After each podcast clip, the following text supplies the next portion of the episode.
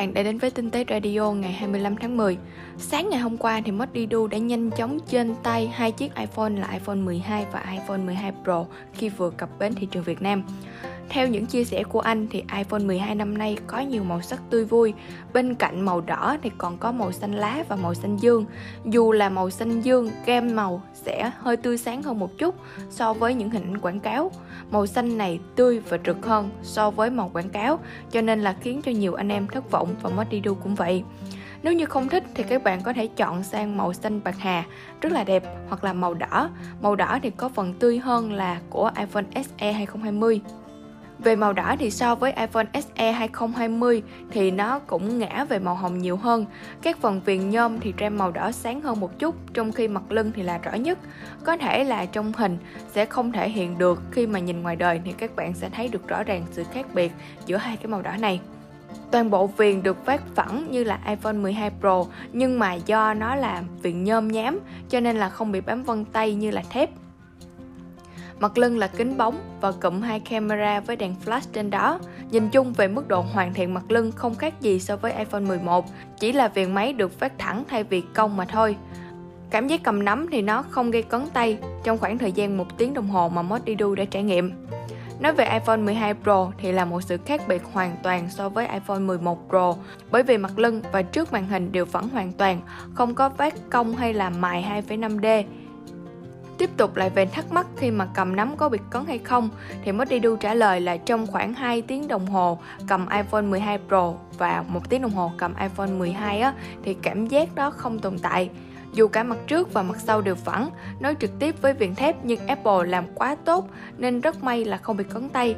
Nó vẫn rất mượt và êm khi cầm trên tay. Dĩ nhiên thì nó sẽ không êm và mềm mại như là cầm iPhone 11 Pro nhưng mà ở mức độ có thể chấp nhận được. Viền thép trên iPhone 12 Pro rất dễ bám vân tay, đặc biệt là ở bản màu xám nhưng mà cứng cáp và rất chắc chắn, cho cảm giác cao cấp. Đó là những chia sẻ của Modidu về iPhone 12 và iPhone 12 Pro mà anh ấy đã trải nghiệm trên tay. Bài viết của Modidu có rất nhiều hình ảnh, những bạn nào thắc mắc thì có thể vào đó để tham khảo nhé.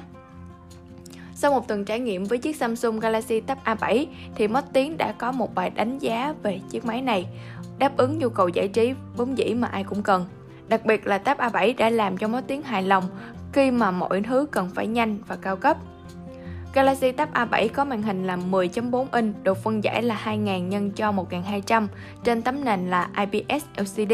Nhìn chung thì phần màn hình đủ tốt để xem phim, video, MV. Tuy nhiên thì khi mang ra ngoài trời, nó sẽ có hơi tối một chút. Tỷ lệ của chiếc tablet này là 53, cũng không quá hẹp để có thể xem những bộ phim với khung hình đẹp nhất. Màu sắc hiển thị không quá rực rỡ. Đây cũng là điểm mà mất tiếng thích Đặc biệt là xem ảnh và chỉnh ảnh giữa trên Galaxy Tab A7 và share trên thiết bị khác không có sự chênh lệch về màu sắc. Galaxy Tab A7 sử dụng con chip là Snapdragon 662 với RAM là 3GB. Ban đầu thì bạn ấy nghĩ là nó chỉ ở mức tầm trung mà thôi, chứ khó có thể trải nghiệm được chơi game. Tuy nhiên khá là bất ngờ khi mà có thể chơi được các tựa game FPS ở trên máy, tiêu biểu là PUBG Mobile chẳng hạn. Với mức dung lượng là 7040mAh bây giờ, chúng ta hoàn toàn có thể sử dụng tab A7 đến ngày thứ hai nếu như trước đó không chơi game liên tục. Cùng với việc sạc nhanh 15W thì người dùng không phải lăn tăng về việc sạc pin thêm nữa. Đó là những chia sẻ của Mất Tiếng và bài viết của bạn ấy chia sẻ chi tiết hơn các bạn có thể vào đó để tham khảo thêm nhé.